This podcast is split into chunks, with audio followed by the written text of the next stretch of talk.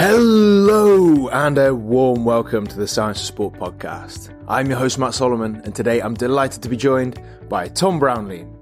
So Tom is an assistant professor in applied sports sciences at the University of Birmingham and he also maintains consultancy roles with companies such as the English Premier League, Formula 1, NFL and Adidas, which makes him the perfect person today to discuss the tech trends of 2022 and how you can use that information to get ahead of the competition.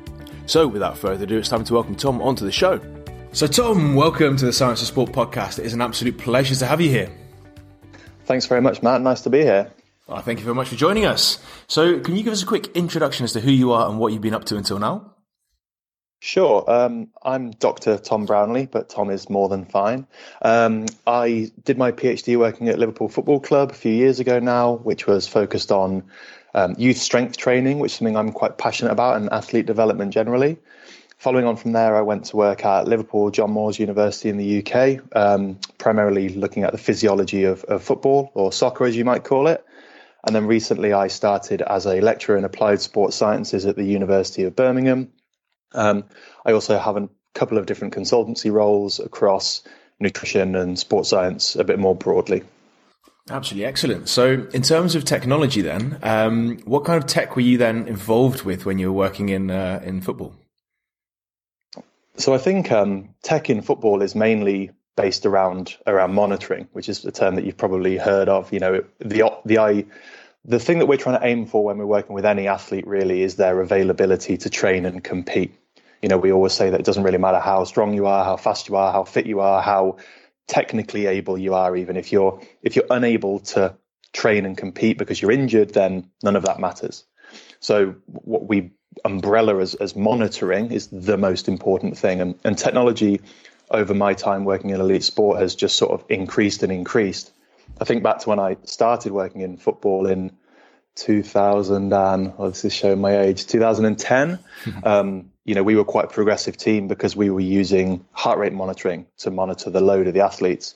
Um, now, if you went to a, a, a, championship academy, you might have 14 year olds wearing GPS devices.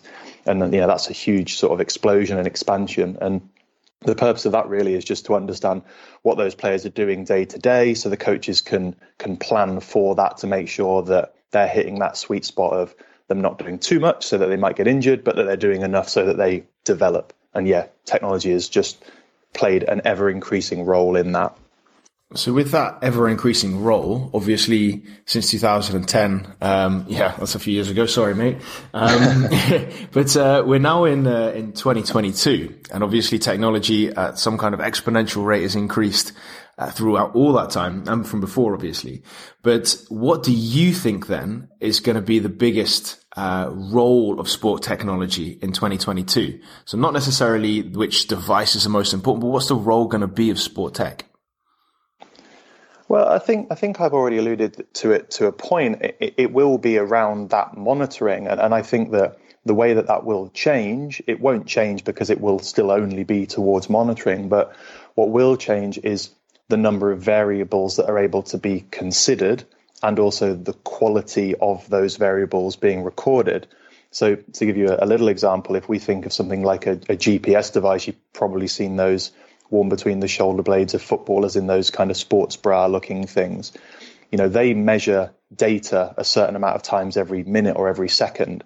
And again, in the 10, 12 years since I started working in football, that, that number has massively increased.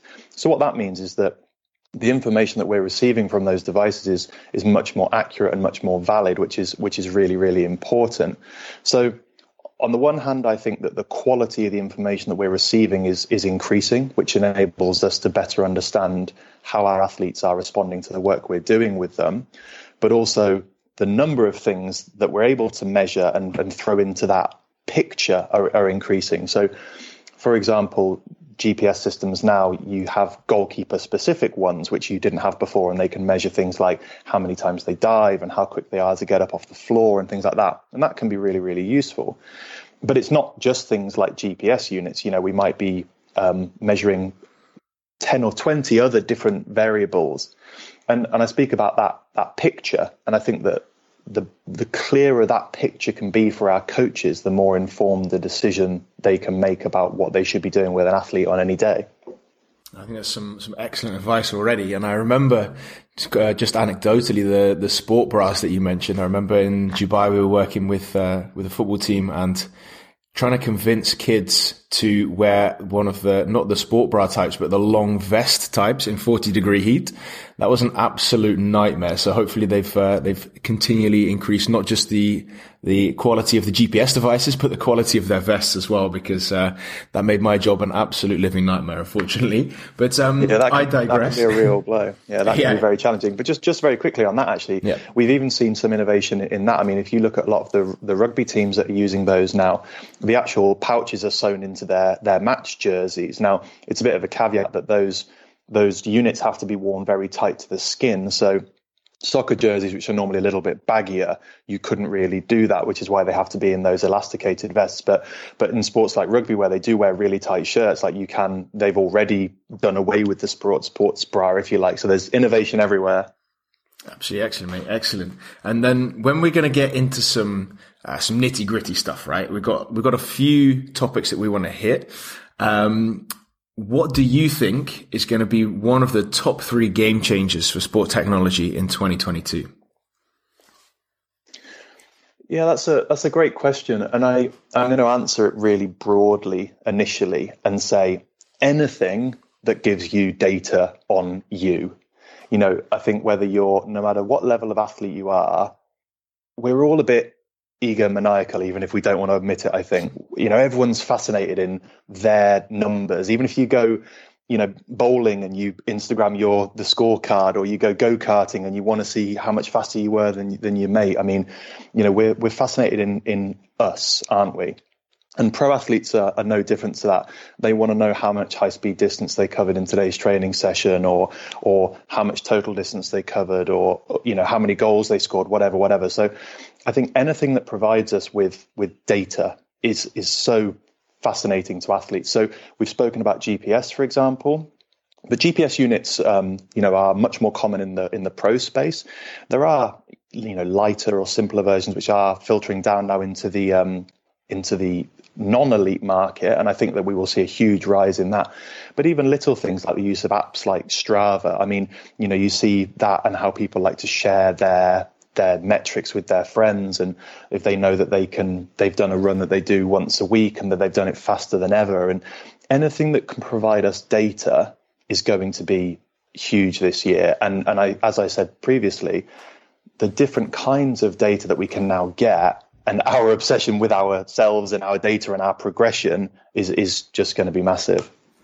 And what do you think that that kind of sharing element brings into it as well? Because I think that that's a super interesting one to touch on. That not only can we get tons of data on ourselves, but we can kind of give it to the world to, to, yeah, stroke our ego as such. When we've done that workout, we can see how many calories we burned.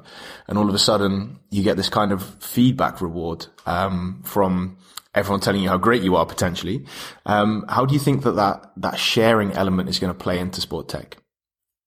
Again, I mean, I'm I'm definitely no psychologist, but I mean, you touched on it. It's it's ingrained in our culture at the moment, isn't it? It's it's everywhere. It's it's really important to us to have that gratification from people.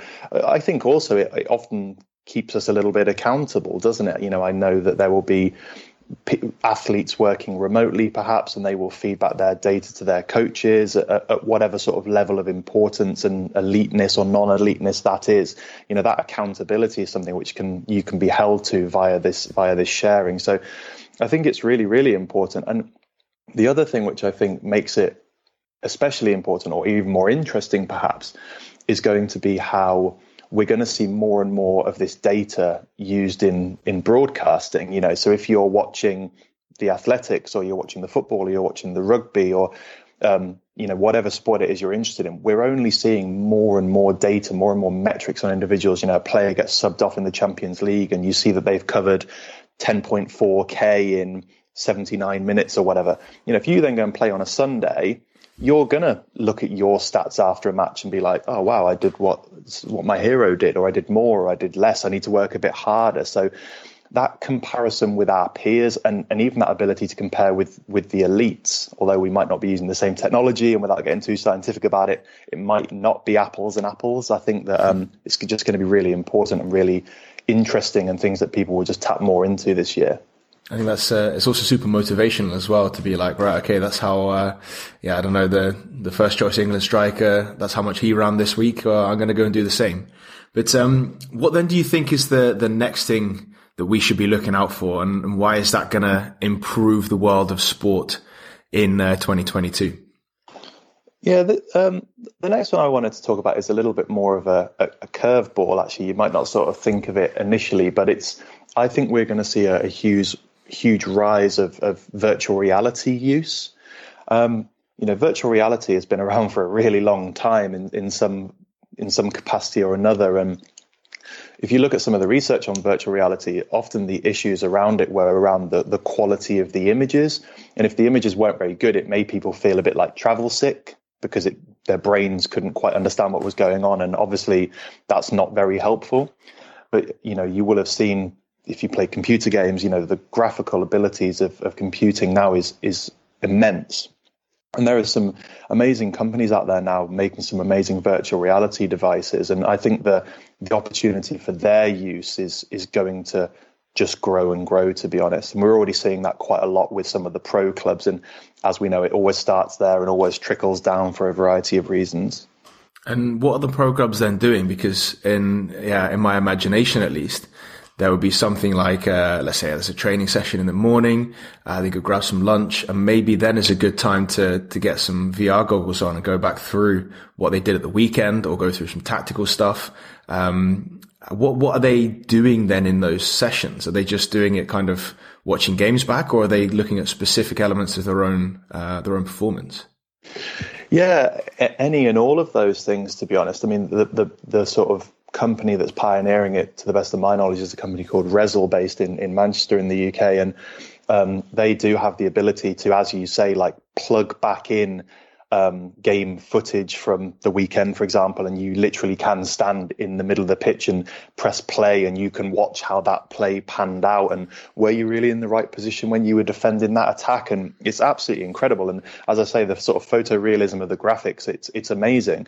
And as well as doing um, things like that where you're watching back things that actually happened. You can also just do normal drills, as you alluded to as well. So, I think I think in the pro space, the, the use of, of VR technology is going to be sort of threefold. Uh, and I'll talk about football because it's what I know best, but you can imagine how it might be used elsewhere. One of those things will be for for for tactical and technical type skills, as I as I just mentioned. Um, the other one will be for for rehabilitating players. You know, we we know that when players are out for, for a long period of time, it's psychologically it's it's desperate, it's miserable. It can be awful, you know, seeing your mates training out the window while you're in the gym again because you can't go and do stuff. But these technologies now allow players, you know, as close to playing football without playing as football as you can get, and that can be really, really rewarding. Couple that with the fact that they still can be involved in the technical, tactical side of, you know, letting those plays run and being involved um, to the level that their injury allows them is is really really important. And then finally, something which I think we'll see um, not just in football but across various sports is VR's use in in concussion um, issues. So again, you could think about what I've just said about rehab and you know that injury might be a concussion but for things like football where where heading heading a ball for example is very important in some positions you know, there's emerging research that re- repeatedly heading a ball might not be particularly good for the brain. And although very small impacts, those small impacts can really add up to give us, you know, quite serious conditions. And I feel like not a week goes by now where we're not hearing about an ex-player who's been diagnosed with dementia or some of these, you know, really horrendous conditions. And um, Rezzil again, and I'm and I'm sure others have have developed sort of heading technical heading drills um, which you can do while wearing the VR unit. So again you can you can practice your heading because we know it's an important part of the game and unless it's outlawed from competition people need to be able to do it. So I think that you know certain skills such as heading can be practiced um, more repetitively than you would want to do in real life via those kinds of technologies. And, and that's really exciting I think. And finally actually on on VR the other thing is that it opens up possibilities. I mean, you know, we've all done far more remote working than we might have liked over the last couple of years. But, you know, if you want to go and do a tactical, technical session and you don't have 20 mates to go and do it with and you don't have the equipment or it's minus 10 degrees outside or it's lashing down with rain or whatever you know i don't think we're going to be a million miles away from people being able to do these kinds of things um, through virtual reality obviously you won't have the physical side of the training when that's happening but there will still be some benefits that can be taken from it so i think the opportunity there is going to be huge and I think when you when you look at that physical side as well, um, a lot of the players will be working very hard physically throughout the week anyway. So adding more physical, um, yeah, or taking more from your physical battery at least in a week might not be actually optimal. Whereas the the technical and tactical side of things that could be potentially trained more if they, they, if they can mentally deal with that throughout a week in terms of the, the, load. So that makes it really interesting to to look at. Let's say you have a, a, double game week where physically you might be absolutely destroyed, and mentally you need a couple of days off within that. But maybe on uh, match day, let's say plus uh, three, um, you could get more benefit out of a, a tactical session with VR goggles than a tactical session on the pitch. So it, it opens up as far as I'm concerned, extra avenues to, to tap into different systems and allow your batteries to recharge for other ones. Absolutely. And I think, you know, I started off by talking about availability being king. You know, working in that player development space at, at the academy at Liverpool all those years ago, I think that, you know, on the whole, players weren't hugely lacking in that physical capacity if they were kind of fringe players, but it might be more that tactical, technical awareness. So, yeah, you're absolutely right. The the ability to top up one skill without you know going to the well again on another skill where you're already trying to be aware that they're they're growing and you're trying to manage and monitor their load yeah you're absolutely right and do you think in terms of a limiting factor for for football performance often I have the idea at least that it's not necessarily a physical limitation because we know a lot about the physical science. But do you think then some players could have made the grade if they had had better technical or tactical skills? Yeah, absolutely. I mean, I guess that does work both ways though, because, you know, for every football's a funny one, isn't it? Because it's such a skill based sport. You will have kids coming into academies who are amazing at school. They might score seven or eight every single game because technically they're brilliant.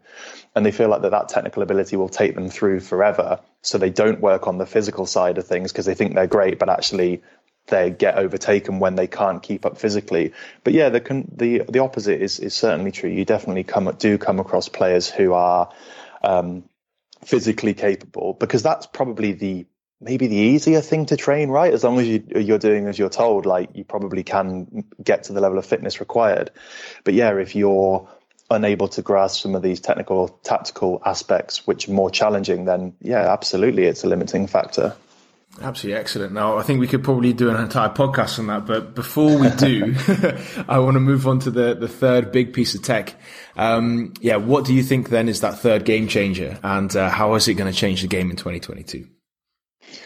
Yeah, I think I think the third the third one that I wanted to discuss was was a, a, a broad band of, of wearables. Generally, I think that you know we've we've seen an explosion in wearables, and I think that's only going to go one way. I mean, I don't know how much I'm allowed to talk about brand names, but like the Oura Ring and the Whoop strap and the Apple Watch, all of those things. I mean, you know, some of the stats I was reading about Apple recently are absolutely frightening. I mean, I think that their Apple headphones, the company is worth more than Sony, I think, or something absolutely insane. So I wouldn't be at all surprised if the Apple Watch, you know, just acquires all the technology of all these other brands and they all become obsolete. But who knows? But again, I think wearables, and it comes back to what I was saying before, people are so interested in their data. And we started off with, well, what's happening when I'm training? How fast am I? How far am I running? You know, what's my heart rate reaching? But all of these other things allow us the other side of that, don't they? It's how well am I recovering? How good's my sleep? Um, you know, what's my heart rate variability? All of the other side of the equation, which on on one hand I think is a really good thing because I one of my massive pet peeves is the hashtag hashtag no days off because you need days off, and if you don't have days off, you're an idiot and you're going to get injured and you're not going to be available, and there's no point. See step one. Um, So it's really nice for us to have this ability to think about all of these things. The thing that's important, again, as I spoke about, about the evolving and improving technology of the GPS stuff, is that we need to make sure that they're measuring what they say they're measuring. And and as we get into later iterations, which I think is what will happen in 2022, that's where these things will really come into their own. You know, I've seen some really interesting comparisons um, online of some of the quality of some of these more well-known wearables, and I think they're they're definitely getting better as they get into second, third, fourth generations. But I think it's going to be the wearables linking into the non training time that are going to be really interesting. And again, that's going to be comparing yourself to how good you were last week, how good your friends are, how good you think the pros are. And I think, um, you know, influencers, the world we live in now, you know, we're just going to probably see more and more of that as, as these brands recognize the importance of acquiring brand ambassadors. And, you know, I'm sure we will see you know LeBron James wearing whichever wearable he what he's being sponsored by and saying like, oh, my recovery score is 94 today. I'm ready to go again. And well, you want yours to be 94 because LeBron's awesome, right? So you know, and it's just going to keep on going. And what do you think then the, the application of those wearables is? Because obviously there's, there's a huge range that we can go through, but what do you think is the, the outcome of, uh, let's say a, a, youth athlete between the ages of, know, 16 to 18? They want to really make that step into potentially into the pro setting, but they don't have all of that amazing technology that we previously mentioned, VR and GPS. How do you think athletes like that could then use these wearables to elevate their game and give them a chance to reach that top level? Yeah, I, I think that's a brilliant question, and, and, I think the answer might sound a bit um, a bit unexpected. That I think it will help to keep the reins on them, because I think I remember I come from a track and field background, and when I was 16, 17, 18, I wanted to be the best athlete in the world. And in my mind, if a little bit of training was good, well, a lot of training was really good. And I think that lots of kids will feel very similarly, which is a great ambition, and you can see some logic there. But as sports scientists, we know that that isn't really the case, and that there has to be that balance between you know the training input and, and the recovery from it.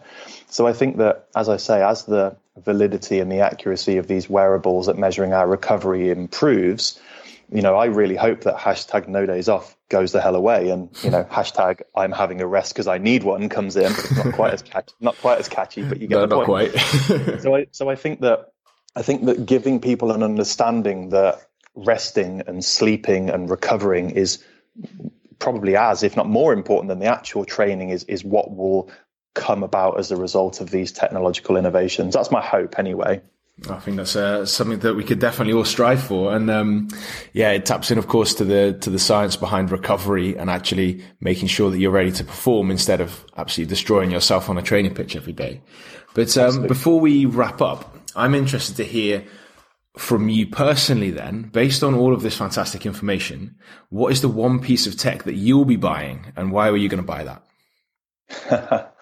That's a great question. Now, I had a feeling you might ask me this, so I did have a little bit of a think about it. And my answer, again, is a little bit of a strange one, perhaps, but I've got some science behind it to back it up, I promise. So I have been using old semi broken, not very good headphones for some time. and I'm going to invest in a pair of decent wireless in ear earbuds because um, I know that the science says that when you're, you know, I like to use music when I when I train, and I know that some people say well, you shouldn't really do that for a variety of reasons. But I don't subscribe to that at all. I think that um, the quality of my training massively improves. And there is research to say that when the quality of the audio that you're listening to is increased, um, then the quality of the training is better. So in order to improve the quality of my training, I'm going to invest in a pair of wireless headphones. I don't know if that's quite what you were thinking I was going to say, or if that answers the question, but that's what I'm going for. It certainly uh, certainly answers the question. I think it's a really good tip, which is uh, affordable as well for a lot of people. So it's not just a, a three thousand euro or, or, dollar or pound uh, expensive device with an expensive subscription. It's something that a lot of people can get on board with. So uh, that's excellent, mate. Really good. it was also my second choice was going to be an air fryer for the kitchen I, that, is, that is not a sport performance tool, mate. What's going on? Oh, no, no, no. See, I had an answer for this as well. Okay, yeah, go for it. I think it could be because eating proper whole foods is very important, as we know. I've worked in nutrition. I'm, I feel like I'm qualified to say that to a point, and I feel that the often what gets in the way for everyone when it comes to making quality food is the time to do so. So although fryer frying is in the name, it's pretty it's a pretty low fat way of doing it, but most importantly it's around convenience. So in looking to improve my nutrition for 2022, I'm considering an air fryer. I'm I'm semi sold, mate. I'm semi sold. You might still need to work on that one. But um, I might Tom, myself if I'm honest. so massive thanks for your time and uh, hard work on today's podcast. I've really enjoyed it, and massive thanks for for joining us today. It's been a pleasure. Thanks, mate. Cheers, buddy. And that's it. Once again, a massive thanks to Tom for all of his hard work on today's podcast. I really appreciate it, and I'm sure you do at home too. Before you leave, I want to point you in the direction of the Coach Academy. Now, the Coach Academy is a series of lectures broken down into bite sized chunks. So, if you've enjoyed today's podcast, there are a range of lectures in there on sport technology, which can help you take your game to the next level. And if you've enjoyed today's podcast, it would be fantastic if you could have a quick think about a colleague, an athlete, a friend, or a coach who would also enjoy it. Of course, sharing the podcast means that we can keep bringing you the best possible guests and the best possible content. And of course, it means that you can help those around you as well. And that's it. Once again, a massive thanks from me. I'm Matt Solomon for Science of Sport, and I'll speak to you next week.